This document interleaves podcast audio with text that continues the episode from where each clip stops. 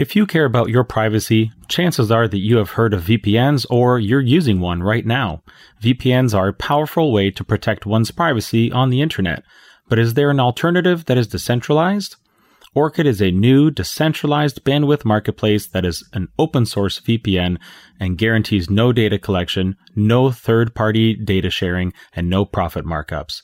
Download our VPN from orchid.com or visit the Apple or Google App Store and get started today for as little as $1. Welcome to the Private Podcast, hosted by Derek E. Silva and brought to you by Orchid, the crypto powered VPN that keeps your data private and allows you to explore the internet freely.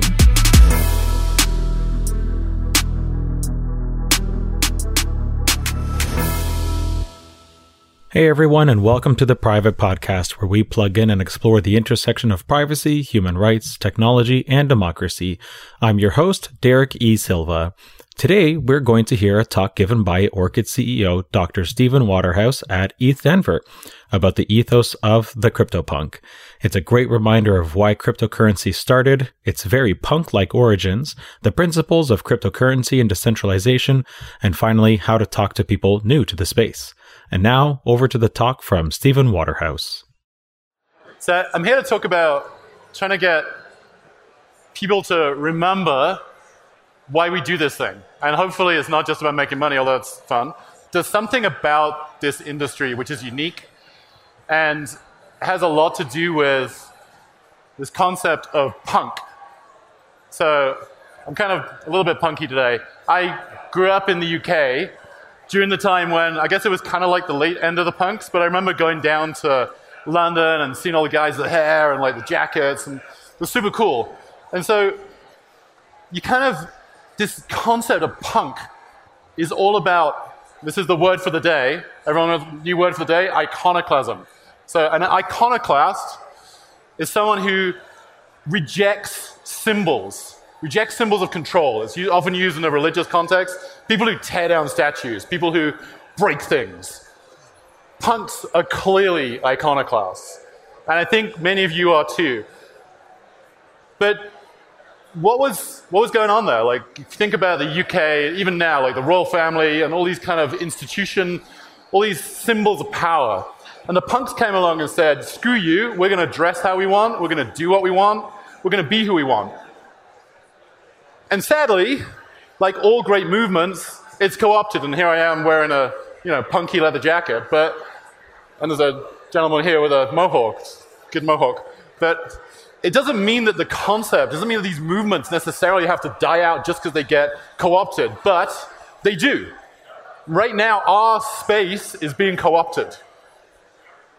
This talk is really like a call to action, is to say, let's examine some of the things that are unique about what we're doing, things that are fundamental to, I'm not going to call it Web3, by the way, fundamental to crypto, and why we should preserve those and what they mean. So the early internet was very much in the spirit of iconoclasm, the idea of I just want to talk to who I want to talk to. I want to like do what I want to do. I want to get in touch with somebody. If you were growing up in Kansas and you were queer, you could actually talk to someone in San Francisco who lived in an environment, at least back then, which was extremely supportive of that lifestyle choice. And you could feel not that weird, like, oh, hey, there's other people like me. And this is very normalized now. We're, we're used to this idea that we can form communities internationally, globally, like that. We can join a movement. We can get in touch with people. But this is a radical idea the idea that you could just talk to anybody anywhere. And, you know, because I remember punks, I also remember the early days of the web, but the idea that you could actually access information, you could publish information, you didn't have to go through a gatekeeper, you didn't have to put something in the newspaper. The idea used to be my parents would collect clippings of when I was in sports teams, in newspapers, in magazines. It was like, it was like what the heck is that all about now? You had to get in the newspaper to be communicating. The very earliest designs, the, the, the, way that the internet is, is architected is about an open system. It's, it's designed originally to withstand nuclear attacks. The idea is like this things just kind of keep going, this decentralization. And the decentralized aspect of it, the idea that it can withstand anything, meant that it was designed to, to not just withstand nuclear attacks, but also censorship. But something changed, right? And this, this is the, I don't love the word Web 1 or Web 2 or whatever. It's all just kind of the web, right? It's all just the internet. But it's definitely not what it was supposed to be. Or, I mean, maybe it was supposed to be. Who knows? What does supposed to be mean anyway? These choices about what you do, these choices about how things develop, they're very small changes. And I definitely reject the idea that there's a conspiracy theory. I, I don't think that Zuckerberg sat down and said, I really, really, really want to control everything and get everyone's data and do all these weird things. And, the guys at Google, I doubt they did that too. But the architecture of the way the web business models emerged, I actually remember the very first, I could do a history lesson here, but I remember the very first banner ads, and I was like, ew, that's weird. Like, what? We're going to do advertising now? That's how we're going to fund these things? But that's how it works. The entire internet is really funded on advertising. I mean, e commerce, of course, but the, the, the, way that publishing works is, is advertising based. And so, with a centralized advertising system, it's natural that the, the end game of that is a small number of players who have a large amount of data and that data is highly optimized to personalize things to you, including advertising. And then everyone gets sad and they realize, oh, what do you mean I've been manipulated? You mean Facebook's manipulating me? The government's manipulating me? It's like, well, yeah, like that, that's normal. Like, if you read 984, have you read anything? Have you like studied history at all to understand that manipulation is normal in centralized systems? It's going to happen. No matter what kind of dem- democratic state you think you're living in, you're going to get manipulated. And I think I'm not going to get too political today, but you just have to look east a little bit and you'll see some manipulation happening on both sides. So this, this failed utopia and this, this sort of like sad situation where people now compare social media to smoking cigarettes in terms of health dangers, it's just a really unfortunate situation. But can we do better? Like, and why would we do better? Like, what's going to happen? It's tempting to say that what went wrong was really just a search for profit. And I think that's probably true. Right? The, the, the advertising architecture, the centralized systems, if you're running a company, you don't just sit there and go, hey, I really want to do better good for the world. I'm going to do blockchain. I'm going to do Facebook for social good. That'll be good, right? We'll do that. No, you're just going to make money, right? Because that's what you're supposed to do. You're not going to sit there and act in a way that's against your economic interest. And so I think when you're like looking at our space and hoping for the best, you should stop hoping for the best. My co-founder and CTO Jay gave a talk on uh, unbridled optimism, he called it. And again, it's like this hoping for the best that things are going to be okay, and then it turns out actually it's not okay. Again, we're not talking about NFTs, although I'm, I am happy to talk about NFTs afterwards. So, crypto, not Web3. We can call it, you can call it Web3 if you like. I, I just don't like the term. Crypto kind of gives us another shot at trying again, hopefully. So I got into decentralized systems actually in the file sharing era, back in Napster and Gnutella. I was working with the guys who built Gnutella that was also like this irreverent moment. And it's like quite sad what happened to the music industry and the media industries and so on because of those tools. But the concepts of decentralization then and the kind of idea of like, what if we can change the system using this new architecture? When I then found Bitcoin in 2013 and got involved in Pantera and other things, and then Orchid, these principles, this idea of decentralization just made a lot more sense to me than what was being built already often people think about decentralization as like a, it's like a regulatory hedge. It's like, hey, if we form a DAO, then they can't come for us.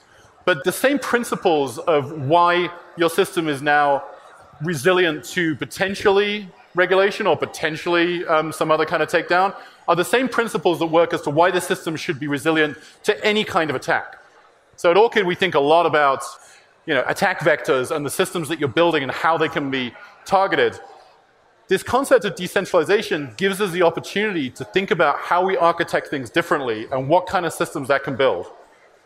One of the things that really concerned me when involved in when I was involved in Web 2, early Web 2, was that those same ideas of like this kind of building blocks and Lego bricks of things that you could plug together and build really cool applications. And there was thousands, tens of thousands of startups during that period in Silicon Valley where I was living. And it was like so exciting. It's like, wow, there's another company doing this, another company doing that. Right now, the consumer internet investment space in San Francisco and the Bay Area, pretty much anywhere, is dead. You cannot start a company that goes after consumer internet. You might be really lucky, but pretty much forget about it. It's like, why? Well, because Google, Facebook, Apple, etc., they'll just do it anyway. Maybe they'll buy you, maybe you get lucky, but the innovation space has just reduced to like basically zero. What's exciting here, and I was here two years ago, just before I got COVID, um, there are now five times as many people here as there was two years ago. And there are thousands and thousands of companies in the spaces that are now like hot in this area, like DeFi, NFTs, all these very interesting spaces. And these pieces of Lego code are being plugged together and new business models and new ideas being created daily. And that's great. If that continues and this decentralized technology also allows us to build a lot more companies, a lot more decentralized things, it's not just good from like investment and fundings to do and probably better parties than Facebook's, but it's also good from a resilience perspective. You need lots of things in the world to make things work, to be resilient. Just having one thing, not so resilient. What are the risks here? What if we get this wrong? Well, a couple of years ago, I guess when, when COVID was kind of kicking along, I, I hate being the sort of Cassandra here, but one of the talks I gave was talking about how we work a lot on privacy. We were very concerned about surveillance and censorship. And the things that we saw happening very quickly were increasing surveillance. And I'm not talking about you know, the cameras on the street. I'm talking like right after the first sort of lockdown started ending, and I wanted to go shopping with my girlfriend in Berlin. We had to KYC to get into a store to go buy clothes. You had to like actually fill in a form, get a QR code, scan that in in order to get into a store. You want to go to the cinema? Same thing. Restaurant? Same thing. And the European digital passport, and I have one, I live in, I live in Portugal, basically does the same thing. When you scan that, that information is being given to that store, and then hopefully they don't do anything with it. Or maybe they do. And the irony of things like GDPR in Europe, where they're like, hey, this, it's Europe, we've got GDPR, everything's fine now, you're going to be safe. Privacy, we got you. But then you've got this QR code, and because of the health issues, you have to scan that and go in. Now, you know, I'm, I'm a big believer in public health, and you know, I, I, I'm not like some vaccine denier, etc. Like, we can get into another conversation about that later. But these ideas and these principles that get put in place, these new restrictions that get put in place, they don't get wound back. You don't sort of go back and say, oh, hang on a minute, we're now going to have a new law go in place that rewinds these old laws. They just stay in place. Yeah, it's just like it's fine, we'll just keep doing that stuff. You look up a little bit further north from here, and you've got supposedly the best democracy in North America imposing sanctions on people who are protesting. Not going to get into who's right or wrong on here, but the principle remains. Right now, we have governments willing to dive in and lock financial transactions and say, you can have this money, you can have this money because we agree with you or disagree. You know, we, like, we just don't like you, so that you don't get that. And it's very tempting when you're like on the side of like agreeing with those, those people to say, well, you know, this is fine. The government should do that because those people are wrong. But what if the government didn't like you? What if you're protesting something, then the government's like, oh, so you kind of get where this is going. So central bank digital currencies, which is what's going to happen if governments co-opt this decentralized space and make it centralized, is it going to be make this stuff easier. It's not going to require much. Just press a button and click. All those transactions are dead. All those funds are dead. Forget it, right? You're just locked in. Pick your institution, pick your corporation or government. You start centralizing the technologies that we're building right now, and you just make things worse. We're making things so much easier to censor and surveil because of the technologies we're building if we build them in a centralized way. And if we ignore things like privacy and the ability to be resilient to these systems. So really like the stakes could not be higher. We get this wrong, I think we build a worse world than we had before. So please let's not get it wrong, right? Like this concept of decentralization and thinking about being more punk-like, being more revolutionary in the systems you build there's a race right now for attention in the DeFi space, just like get more money, get rich quick, all these things. We're running out of time, right? Everyone's like, oh my God, like, is it almost the end of the party? We've got to like take the money off the table quick, right? And in that rush, we make shortcuts. Hey, it doesn't matter if we make this thing a little bit centralized right now, because later it's going to be decentralized. Everything's going to be fine, right? Like, what are we going to worry about? Don't worry, we're going to decentralize it later.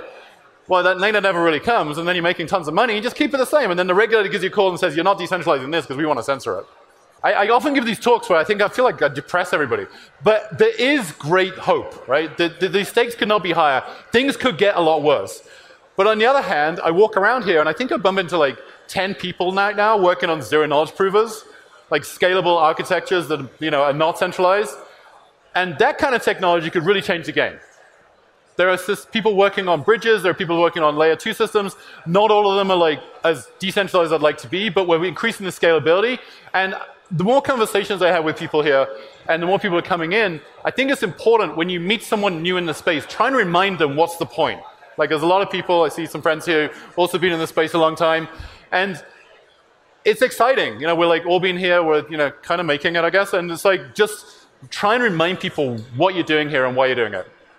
I would say the most revolutionary thing you could do is buy a CryptoPunk because I've got one, but like maybe just be a CryptoPunk is better. Let's think about like being more revolutionary. Whether that means getting involved in something, join a DAO, something you really appreciate, something really into. Actually get involved, communicate. We're all like kind of separated a lot in this world now, and it's good to get together, but like just don't sit back. Like if you care about what we're doing here and you don't want this just to turn into a Facebook event, like you got to get involved. These are my coordinates. I'm going to do a little plug for our company at the end. Now you're all entertained. What we're building at Orchid, a specific take on this. So you have these architectures that have been built. Bitcoin, it's like decentralized. They're all, they're all decentralizing centralized systems of control. The Bitcoin systems of control are focused around governments and banks, right? Like printing money and controlling money, controlling how it moves. Ethereum, the first use case was decentralizing funding, right? The VC, the old boys, the Angel Club of San Francisco, that stuff gets decentralized through ICOs. Now we're decentralizing finance, we're decentralizing the art world. What we looked at was decentralizing communication systems. So we looked at building, and what we have built is a decentralized VPN architecture. So instead of relying upon one VPN company, you can rely on many providers in these systems. What we're looking at now and where we're going is focusing on more generalized decentralized networks. And also looking at what Jay's been doing recently, um, in case you don't know, Jay found a, uh, a pretty significant exploit in Optimism and sent it in and fixed it and got the second, third largest bounty ever in history now. It's, it's that kind of work. You know, one of the things we've been really focused on going forwards with Orchid is not just the work we're doing here, but also like looking out. We're now on every EVM chain. We've gone full multi-chain. We work with all the bridges. And in doing that work, because we have like this sort of hardcore security team and people who are good at these things, we're looking and you know, trying to come out and protect some of these blockchains so that at least that part of it works. We're available on Mac, iOS, and Android. We've got a very innovative decentralized payments network, uh, payments architecture. We're looking at more broadly decentralized systems, other kinds of applications beyond VPNs, all with a focus on privacy. Thanks very much. Enjoy Denver.